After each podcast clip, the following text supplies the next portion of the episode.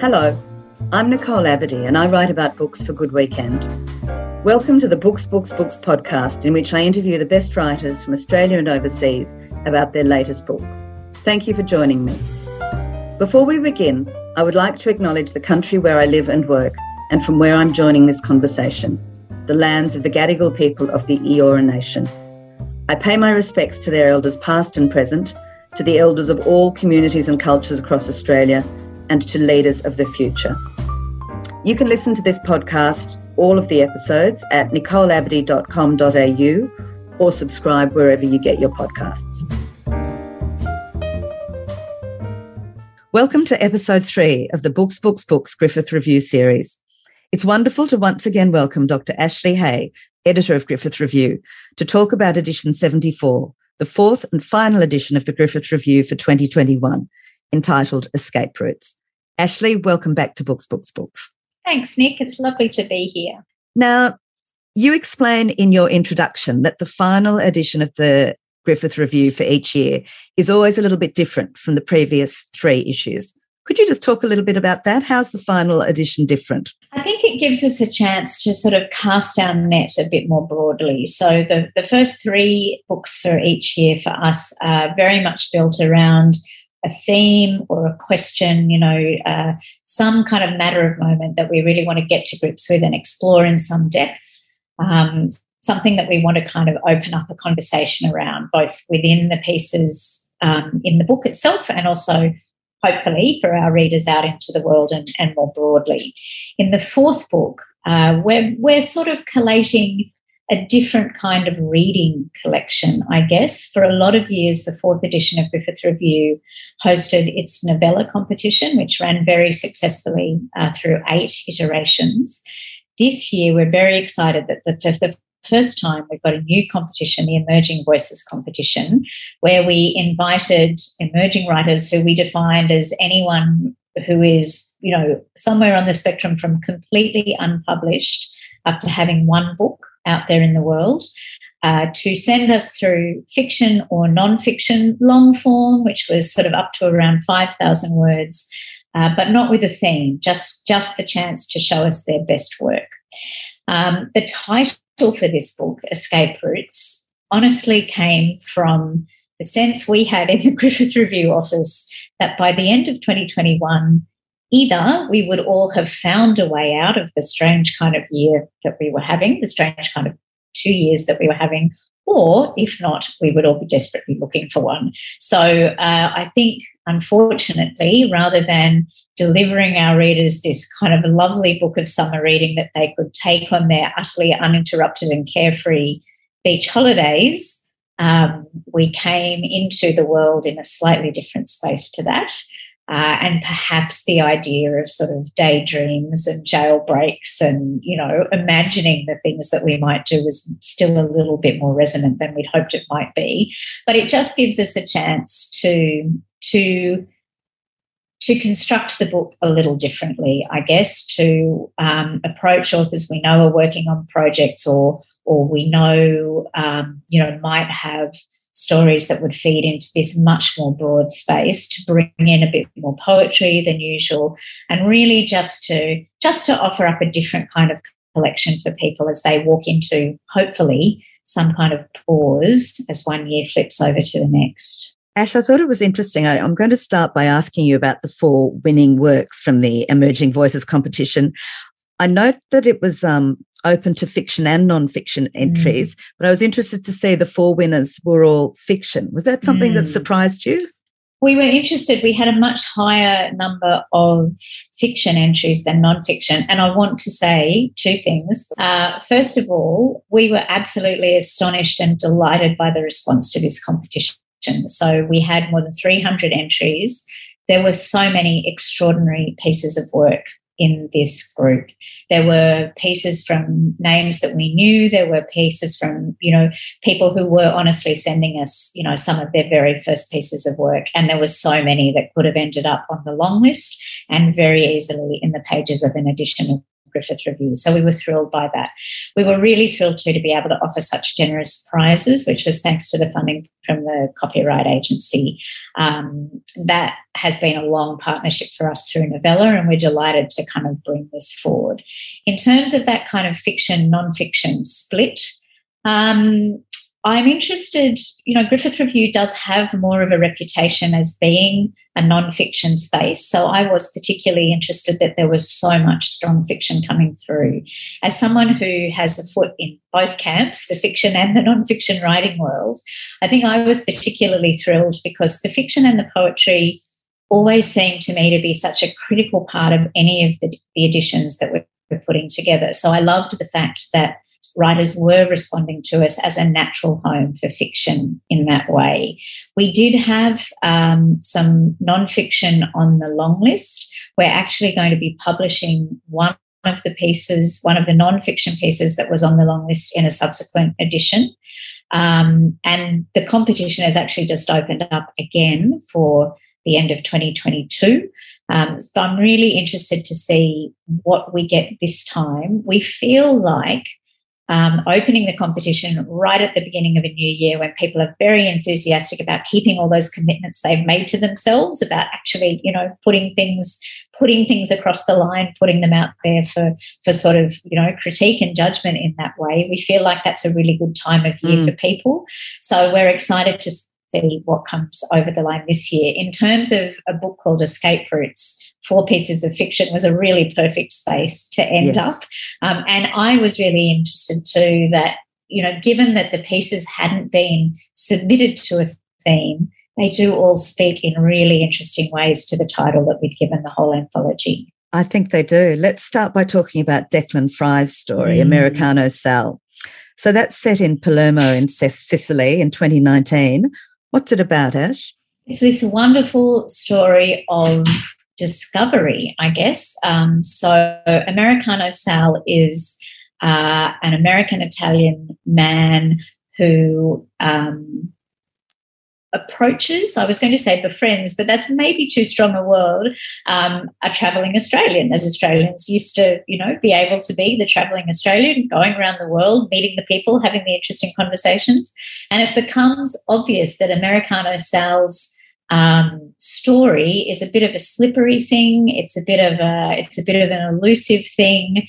Um, the narrator of the piece, you know, sort of takes him quite at face value, and he's interested in doing the thing that Australians like to do, engaging with people that they meet in new places, finding out what their story is. Americano Sal's uh, story is a little bit different. The narrator's also trying to talk to uh, some of the African immigrants and Middle Eastern immigrants who are who are living in Sicily as well. And so there's all these kind of different different lives, uh, lives being lived in this new place, but also lives being escaped from in mm. very interesting ways. Mm. Um, and there are some beautiful twists in this. I'm a I'm a huge fan of Declan Fry's work. I think he is one of the most exciting people working across fiction and nonfiction. I think some of the things he's doing is phenomenal. Mm. We published a very short poem of his in 2021, which was selected by Best Australian Science Writing last year, which I mm. loved. Mm. So I was really delighted when his piece came through as one of the four winners. We were able to kind of work with him on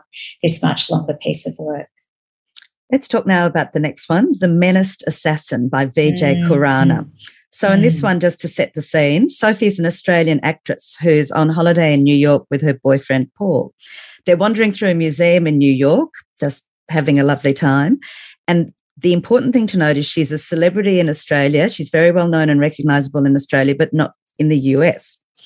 When she is recognized by an Australian fan, she is at risk of having a secret revealed. What point do you think Khurana is making in this story. Well, this is another kind of lovely twist on ideas of escape, isn't it? So, yes, here's Sophie with her her beautiful life. She's an actress in a very successful television show in Australia. She's much more successful than her boyfriend, who's also an actor. Um, you know, they're there in New York. She thinks he's going to propose to her. Um, she's got this, you know, as I suspect we all do, she's got this very loud narrative running in her head of where she is and what she's doing. She's got this kind of performative sense of herself. Of course, she's also got the performative sense of herself that a lot of people have now doing all that posting on their social media platform of choice. And all of this is playing out in the context of the museum, uh, this young girl who recognizes her. Um, this painting, The Menaced Assassin, which she's, you know, sort of looking at and thinking about and, and transposing herself into in an interesting way.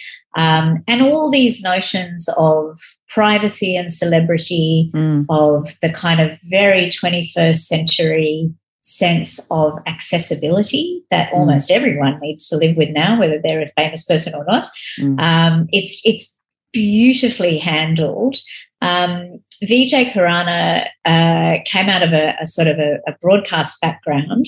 Um, he'd written a children's book before this, uh, which I actually knew because it had been one that my son had read years ago and loved. Um, again, this was something that was just such a beautifully assured and exciting voice to pick up on. He works now out of Berlin. Um, there's a, just a, a lovely certainty in this story, and he handles very carefully and very um, very deftly and sort of respectfully mm. the mess that this mm. highly successful woman has mm. got herself into and does this beautiful thing of just leaving you yeah ahead of it all falling apart. absolutely i had to read it a couple of times to really mm. get it and when i did the second time as you said very deft very nuanced and it seems mm. to me that the point that he was really trying to make there was that in this day and age, certainly for celebrities, but really for any of us that are engaging in or participating in social media, there is no escape. There is no privacy. There is no escape. And no. she very nearly comes unstuck as a result of her own um, use of social media. And the fact that I think, I think the other thing that came through so clearly for me is no matter how how sure you are about that very loud story you can hear in your own head about what's going on and what you're doing in it, um, there are always other versions mm. just in play in your peripheral vision. It's I, it's a beautiful piece. Really, it is. Really thrilled to have that one in the book. Let's talk now about Emily Presents by Alison Gibbs. So this was um, it really resonated with me as someone who spends a lot of time at writers' festivals, either listening or participating as a, an, an interviewer. This is set the milieu that it's set in is the Sydney Writers' Festival. It's set in the future. We're told that it's 15 years on from the pandemic. So I'm guessing, hoping that that's sort of the 2030s. Um, what's it about, Ash? Uh, I love this one, um, probably because, like Nick, I spend a lot of time in these places. Um, we worked with three wonderful external judges uh, for this group, with Rachel Bin Salleh from Magabala uh, with Robert Watkins, uh, just as he was transitioning over to Ultimo Press, um, and with Aviva Tuffield from UQP. And I think for anyone who works in the publishing industry, um, this one had some particular things that you know people either recognised and thought were fabulous, or recognised and just thought, "Oh my goodness, that's exactly the awfulness of it all." The fantastic thing about this piece is um, that the Sydney Writers Festival in this imagined future uh, has raised the funds to bring a very particular celebrity, uh, a very particular international guest into their program, which is um, the the kind of the kind of clone or the reincarnation or the revivification um, of Emily Bronte. Uh, this is part of a, of a, a sort of a, an international um, network of these writers who are available. Jane Austen doesn't travel, so they can't get her. Um, but Emily comes, and uh, and Emily is supposed to do what writers do of turning up and performing a conversation with a person for an audience of very excited, uh, very enthusiastic fans. Now, um, you can see many things that may go wrong. What, what could possibly go wrong? what could possibly go wrong? I think the thing that I love this, this is a piece by um, Alison Gibbs, uh, whose first novel I think came out uh, early in 2021 through Scribe. Um, again, you know, really excited to, to be able to work with Alison for the first time through this. What I loved about the piece uh, was not just that evocation of, of um, a milieu that, yes, I really did find very familiar, but also, yes, you can imagine immediately the things that can go wrong. But what goes wrong isn't what you expect. No. And I think um, I think the there's a real delicacy and um, humanity is the wrong word in the context of the Emily in question, but but I think just the the the layers of emotion that Alison brings in around all of the characters as they navigate this very strange situation that they've all been put in by the you know the bringing back from the dead of this woman um, is really beautiful. I thought there was a really interesting conversation between um, the the narrator and her friends at an early point about yes. where she was trying to sort of justify what they were doing, and these they are clones. They're called literones, which I mm. loved. And she's asked about, well, what are they? And and there's sort of different things come out. They have no short term memory. They can remember only the past, but they are sentient and they can feel pain. And I like the way that uh, Alison explored by inference and directly some of the ethical issues that mm. that raised. It did make me think a little bit of James Bradley's book, Ghost mm. Species, uh, mm. from a couple of mm. years ago. I've interviewed James on this program, and they talk about Frankenstein, Frankenstein, and about playing God. And I thought it was a really interesting exploration of those ethical issues as well.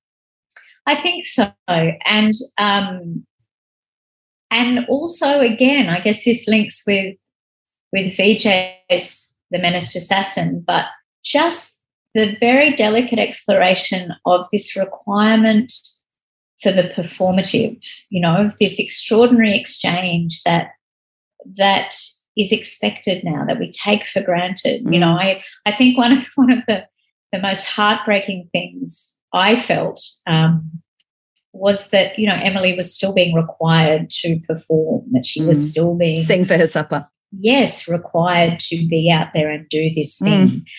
I, I, I, don't think it would only resonate with those of us in the in the industry. I think you know probably there are a lot of people who've sat through a lot of conversations at a lot of literary events who would find you know maybe a lot of a lot of interesting little lateralities or, or sort of diversions to to think about in this piece. It's um it's it's a really great one. Let's turn now to the fourth of the um, Emerging Voices winners not sure how to pronounce this. camel camelopard. Camelopard. Camelopard is my is my take on it. Camelopard. Now, this one's by Andrew Roth, and I was interested to see that it's been republished by Guardian Australia. This is a mm. really quirky, original story. Who's the narrator? I love this story. Um, so, yes, this one's been picked up by The Guardian. The Guardian actually picked up all four of the winners. So, the narrator in this piece, and I think this was the one that, you know, for us in the in the Griffith Review editorial team, um, we all immediately loved this piece. It's the narrator is uh, a sporting team's mascot. So, you know, you think, oh, okay, it's the guy in the suit. Um, and the suit in this instance is a giraffe. And the question is whether the guy in the suit is still the guy or whether he is now the giraffe, because he really has become one and he lives in the suit. He lives in the, the stadium where the sporting team that he represents plays, sometimes not all that well. He lives entirely in that kind of cage, I guess. You know, he eats the food that you can get at a at a stadium.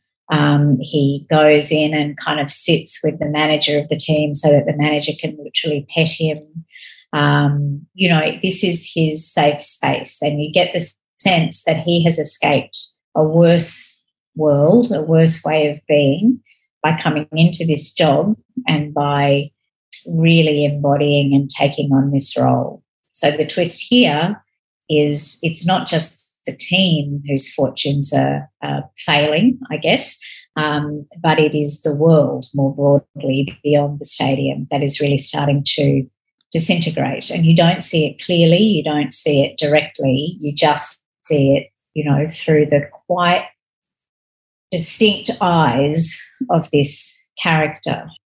Ash where did andrew Roth get the idea?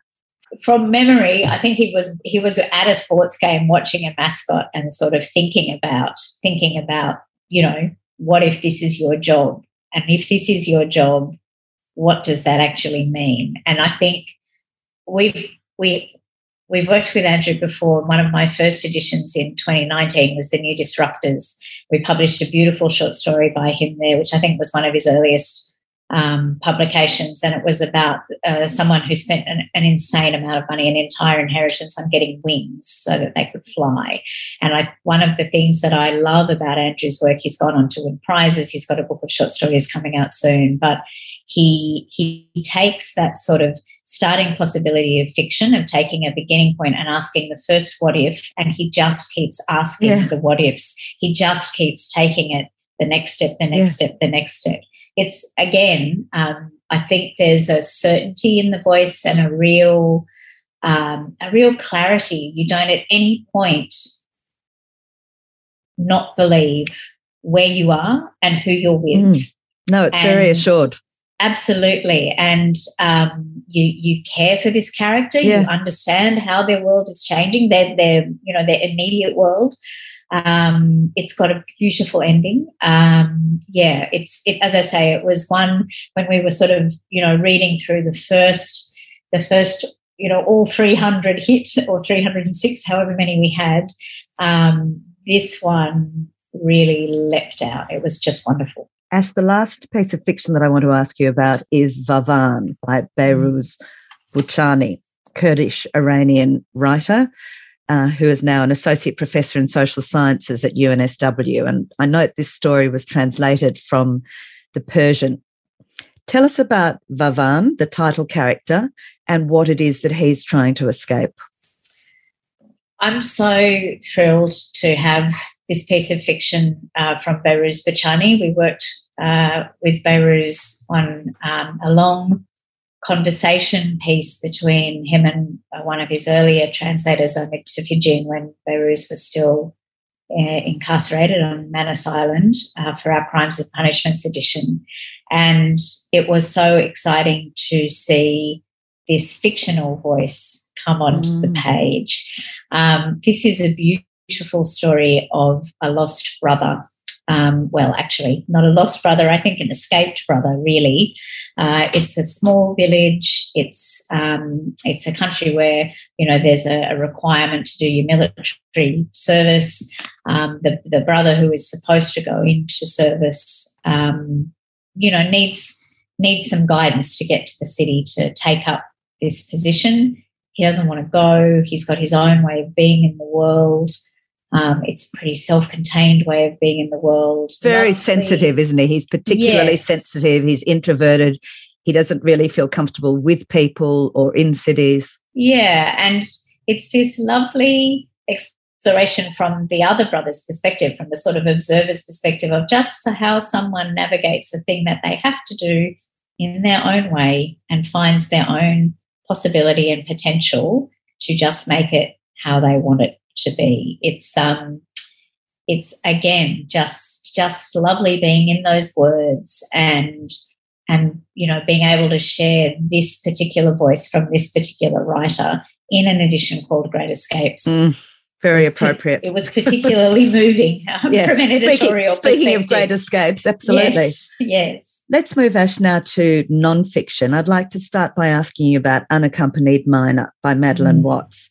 Now, here we have uh, this is autobiographical. Her father left her and her mother when she was four and moved from Sydney to Melbourne. And the consequence was that she grew up between the two cities, taking, which I thought this was amazing, about 10 flights a year, starting off obviously as an unaccompanied minor. And she writes about how she has two separate lives one's in Sydney and one's in Melbourne. And neither parent knows about much about the other. The parents are completely estranged, very hostile, and neither of them knows much about her life in the other place. She says something really interesting. She says, I was glad to know from a young age that things look different from the perspective of somewhere else, that you can really, oh, sorry, that you really can escape sometimes.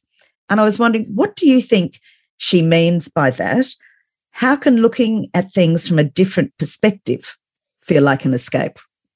I think there's something here that also connects to that aspect of the performative in Vijay Khurana's piece, and I, and I don't mean that um, I don't mean that in a sense of pretending, but I think one of the things I found really lovely and moving in Maddie's piece was the sense of almost getting to try out different ways of being. You know, she gets to be one kind of little girl with one parent and one kind of little girl with the other one. And and I'm I'm sure that you know there would be lots of people who live between split families or you know whatever that sort of relationship is that allows you to be in that other space. But there's something about the, the, the geographical distance that allows her to do that more consciously or more maybe more sort of obviously to herself. You know, she's never going to run into anyone from life A when she's in mm. life B. And I think one of the most powerful things um, about reading this particular work by Madeline was when we started working with her on this essay, which was probably halfway through 2021, we were still very much in an immobile state. You know, Sydney was just walking towards its very long lockdown, um, where in Queensland that border was still shut, remained shut for ages. Madeline's living overseas at the moment, so she was very much dissociated from here.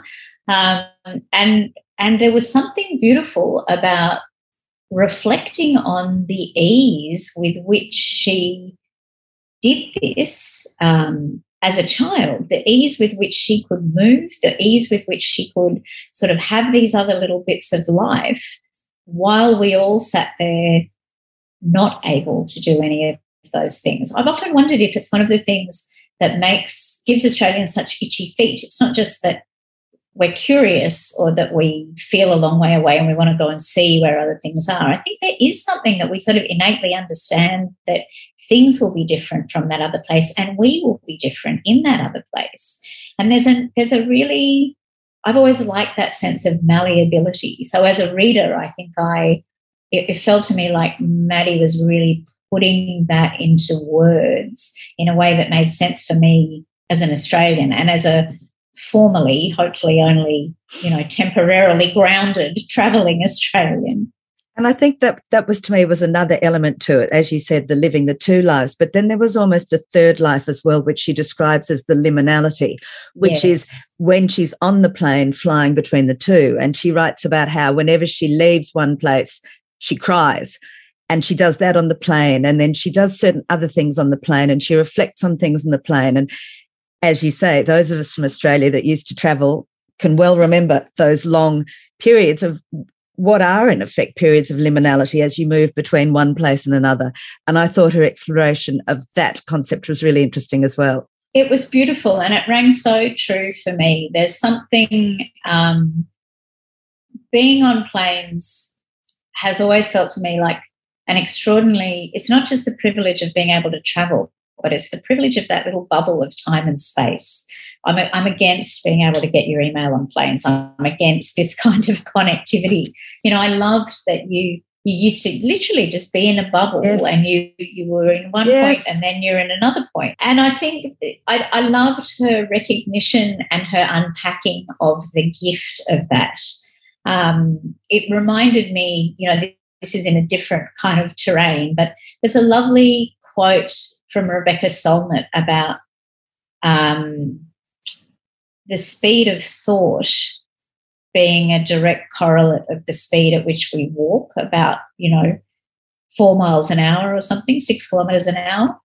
And as someone who walks as my sort of primary form of transport, I I understand that that gives me a different piece of space and time between two places that I have to be. Mm. And I think part of what Maddie was unpacking for me was that sort of thing of understanding the importance not just of the two separate lives, but as you say, the gift that allowed her to navigate them and to shift kind of a little bit gradually from one to the other rather than that sort of I'm this and now I'm that change. I, I found it, I, I, it's a lovely piece of writing. I, I really love um, Maddie's essays and her fiction writing as well, but I think it had an extra power in this edition and in this particular time. So I know it's resonated with a lot of readers in that way as well. Let's talk now about At the End of the Line by Beejay mm-hmm. Silcox, also a fabulous literary critic who's um, well known to most people in the in the books community. When this story opens. Beejay is living in Canberra. She's working there as a public servant, as a policy uh, in policy. She's just been released from hospital after a serious motorcycle accident when she receives a phone call. Tell us about that call. So, the setup for this is, as you say, Beejay works in policy. Uh, her husband, her partner, uh, is a DFAT person. He's posted overseas, and um, she has this motorbike accident. A colleague takes her to the hospital, brings her home. She gets a call at an odd time of the day. She presumes it's her partner because he's away. Um, she picks up the phone. There's a kind of pause on the line. She presumes it's because it's her partner and he's a long way away. We're a long way back here. We're pre smartphones, which is a very integral part of the story. So mobile phones exist, but they are not anything like things that we have now. So you can't, um, the critical thing being you can't see who's calling you. You can't see who's calling you. Um, you, you don't have the power and the agency that you have now. And the call is uh, it's a stalker. Essentially, it becomes a stalker because the call the caller keeps calling, um, and it is this extraordinary story of Beejay's experience of this, which is you know pretty horrific mm. um, in terms of an invasion of privacy, mm. in terms of how how powerless she is to stop this. She's recovering from this injury. She's on her own. She's in Canberra, you know, all these sorts of elements. And it's not what? like she doesn't try. She goes to the police, she tries, she speaks no. to the telco, and yeah. none of them can help her. And it, no. and it becomes a very long, I mean, she talks about at one point, she says, I'm not going to bore you with the details of the hundreds of calls. So there were literally hundreds. Hundreds of calls, yeah. And she can't because she doesn't have the number. She can't do anything about blocking it. So you know, you think about when you get those annoying calls from, you know, people trying to sell you something. Mm. Now you just block the call and, you know, you don't hear from that particular number again. But I think just the the smallness of the smallness of the individual person, the individual woman in this instance, is extraordinary. What is so phenomenal about this piece? I am I love Beejay's work. I, I love her reviews. I love, love how she thinks into books and how she understands what the writer is doing and how she honors that. I am really excited to see more and more of her, her writing of her own stories mm. in a sense. Mm. What I love about this is this piece becomes, in a sense, a genesis story for mm. her own writing life. Mm. And it is the most amazing insistence on, on taking your own power mm on owning. owning your story you know we see how she deals with this and we see how unrelenting it is. And you know talking mm. about escape she has no escape because she can't not pick up the call because her partner's in afghanistan and he could be calling yeah. at any time. So she can't filter the call. She can't stop answering the phone. Um, she has no escape. And as you say that she she's in a very passive role. But then she takes back control by starting to write her story and she reformulates yeah. it in different ways. And it's a it's a great sort of metamorphosis isn't it at, at where she moves from being passive to active and then yeah. it, it, actually projects her into the fabulous career that she's now in absolutely i when i read this uh, the first time when the first draft came through um, i i had the physical sensation of a kind of stomach punch when I hit the last line. It is so perfect, so fabulous. Um, yeah, I think this is one of the wonderful things about being an editor is you you're it's not just the privilege of working with the writers, but it's when you when you get to work with them on a piece that you not only can can sort of craft and bring to the readers, but you can see the work it's doing for them for the next thing that they might do. This piece feels um, important to me in Beejay's kind of writing life. Um, I'm just thrilled that it's in in the mix, and as I say, so excited to to hopefully start to see more of her essays and, and more of the longer form she might want to be writing, whether that's fiction or nonfiction, because I, I think she's an amazing voice. I agree. All right, let's talk now. I don't want to say one of my favorites because they're all my favorites. I, I, loved all of them. But for someone who doesn't know very much about science and doesn't read very much about science, this one really um, blew me away. Moonwalking. by Alice Gorman. Start, Ash, by telling us who she is. What's her profession? I love Alice Gorman. She is a space archaeologist. what, what, does that mean? I've never even heard that expression. Well, um, there's a lot of crap up there in space not doing things anymore. So there are a lot of artifacts in space. There are a lot of satellites. There are a lot of bits of detritus. There are there are things that no longer have the purpose that they used to have. And so part of what Alice does, she does a lot of other things. But space archaeology, in my way of conceiving of it, is to think about the kind of artifacts that we might find on the ground, what they tell us about what people were trying to do or how people were living. Alice does that out of the atmosphere, which I think is wonderful. Um, she goes by the moniker of Dr. Space Junk. Um, several years ago, she wrote a great essay for Griffith Review, which ended up winning the Bragg UNSW Science Writing Prize and was in that year's Best Australian Science Writing edition. Um, this piece really grew. I, I, am a big admirer of Alice's work, and I I've been talking to her over the years just about you know could she please think about writing something else, and we had this lovely um, conversation. I'm not even sure where, just to kind of align noting the obvious fact that you know the patriarchy's done a great job of running the planet claiming it for itself. Hopefully, we're you know starting to chip into that a little. Um, so, what if we went with a matriarchy in space? What if we insisted, as we are working out how we are going to move through space differently, be a species in space differently? What if we took this as the starting point? Now, I had no idea where Alice's fantastic mind would go from this, and I love where it goes. So it goes Me on the one too. hand into the kind of magical, ludicrous realm of science fiction, very early science fiction, you know, all the way through to your kind of Barbarellas and those things that you're expecting to see. Making um, the point that there were always women in space in always, fiction. Always.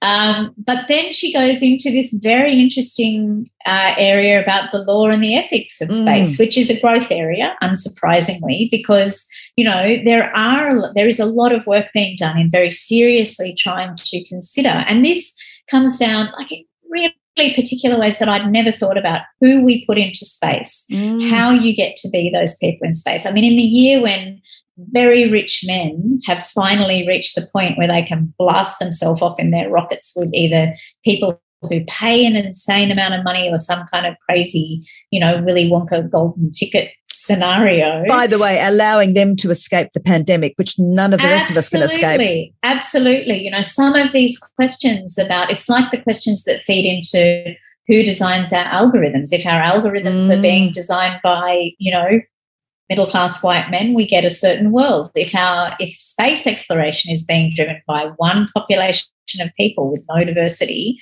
what kind of outer space do we get? So I, I just would like to interject with the statistics that yeah. a couple of statistics that I noted from this that I thought were really interesting for our listeners. So in the 20th century, 12 men became moonwalkers, zero women, obviously.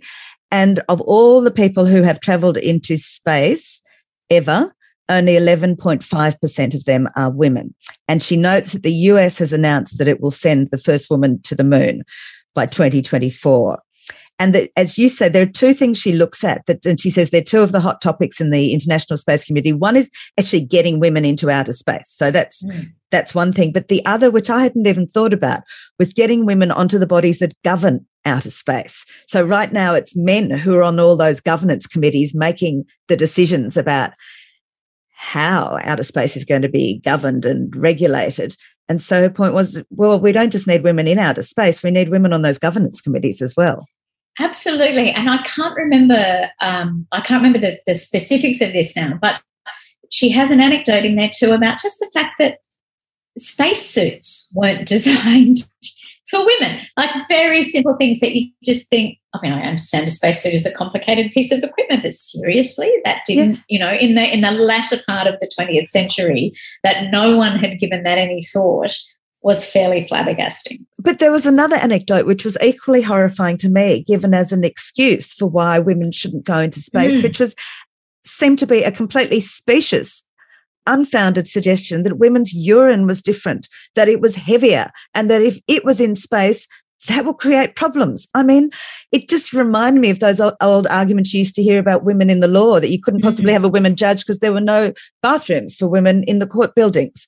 Incredible. It's just taking all those conversations we've been having and hopefully we're making headway on and putting them into this next this next um, area. And I think what Alice does so wonderfully is this is there is a lot to think about in this piece, and she is a she is a beautiful thinker and a really fine researcher in her sort of area. I was thrilled this piece was picked up almost immediately uh, by a, a, sort of international consortium of space researchers who sent it all over their website and fantastic. massive global pickup for this. But what i'm fascinated I, what i'm excited about i guess is as you say you're not a reader who knows a lot about science or is you know is there in that space a lot.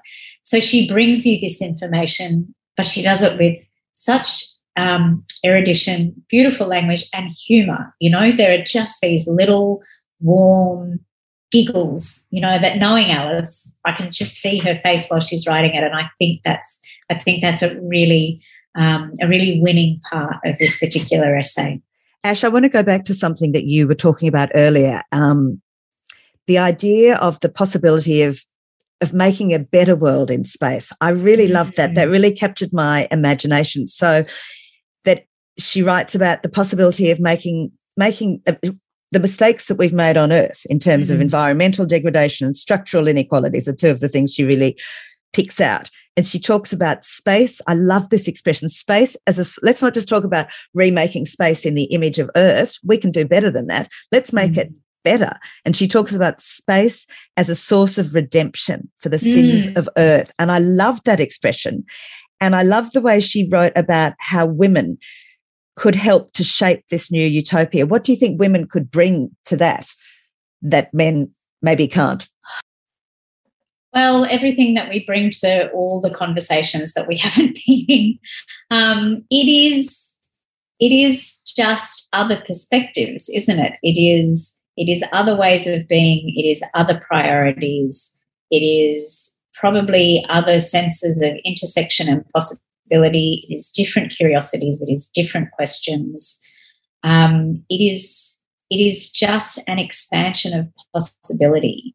I also found that idea of space as a redemption just beautiful. I mean, one of the things that I've always found fascinating about the moon and about Antarctica is, you know, the way we can have conversations about them as places that we need to protect. And then there are other people who want to have conversations about them as just the next places that are our sources of extraction. And, and to conquer and of and of and conquering conquer. them. Exactly, exactly. And I think, you know, now of all times, if we cannot see that it is not about it is Conquest. not about mining differently. It is about not doing mm. it in mm. the first place. Mm. Um, so I think the kind of breadth of the the science, the governance, the literary history, the imagination, understanding that all of these things can be part of the conversation about space. You know, Alice is essentially demonstrating what women can bring to the conversation by bringing all of these things to the conversation and insisting that it has to be that big, that diverse. Ash, I need to ask you just quickly about the beautiful cover to this oh, one. So yes. it's a gorgeous painting, listeners, of uh, a woman putting on an astronaut's helmet. It's called Brave and it's by Catherine Longhurst. Where did you find that, Ash? One of the things that makes the job of an editor so lovely is the moments of serendipity that turn up.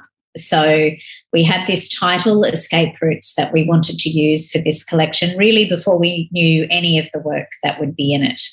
And we started to talk about the kind of image that we would like. And Carody Culver, our fantastic senior editor, uh, was talking about that sort of highly stylized Soviet space art of a you know particular era and uh, we we kind of you know found some uh, images of that. Obviously, we're we're always keen to use um, Australian artists, and uh, we you know we looked in all sorts of different directions, couldn't find anything. I am both delighted and utterly ashamed to say that I literally typed in Australian artist Soviet space art to my search engine of choice. And the work of Catherine Longhurst came up. So, Catherine Longhurst is an Australian artist. She grew up in Russia. She spent some of her childhood there. Um, she lives and works in Australia. We found this particular series of images. We found this image. We loved it immediately. We all loved it. Um, this was before we knew that Alice's piece was coming into the book, which made it so wonderful when I was talking to Alice about writing this piece that I could say, listen, you kind of have to do it because look what I've got on the cover. But where this just became even lovelier again was that uh, when last year's, when the 2021 Archibald Prize was announced, Catherine Longhurst had this extraordinary portrait of Kate Ceberano in that exhibition, which won the Packing Room Prize. Oh. So suddenly there was all this conversation about Catherine and her work. And we were so wow. excited to be able to say, fantastic, we are we are going to be showing people more of you um, further down the track. So it was it was um, it was the the happiest of strokes of good fortune, I guess, that um, that the universe provided this image, um, and we were just so excited when it sort of intersected with what turned out to be a wonderful year for her as well. Ash, I wanted to ask you just finally about the poetry in this edition. Mm. So there's more poems than there usually are. There's seven, and they're very diverse, but they're all very special. I guess my first question was I was wondering did you ask the poets to write to a theme of escape, or did you select pieces that they'd already written about escape, or did you just ask them to write a poem for the edition? So, um, the poetry is the part of this edition that we do a general call out for. So, we put a call out um, out for escape routes. You know, we could by that point talk about some of the pieces that we knew were in the book. So, some of the sort of themes that we knew were being explored in fiction and nonfiction. It was very broad brush. It was the kind of idea of daydreams and jailbreaks and where we all want to be. Um, uh, we opened the call uh, for about a month. This edition, we always get a phenomenal response for poetry as well. Um, we know that this fourth edition is one that you know poets are really often keen to be a part of. So again, we ended up with I think it was about 160 um, beautiful pieces of work. We try to bring more poetry into this edition because some of the pieces are much longer in this book. We have, you know, kind of, particularly when this was the novella edition, we would have very long pieces and then we would try to sort of, you know, punctuate it a little. So I'm delighted that we had seven poets in this time, but they all came through that process. Again, delighted to find um, names of some people that we knew and had worked with before in here. Delighted to discover some new names as well.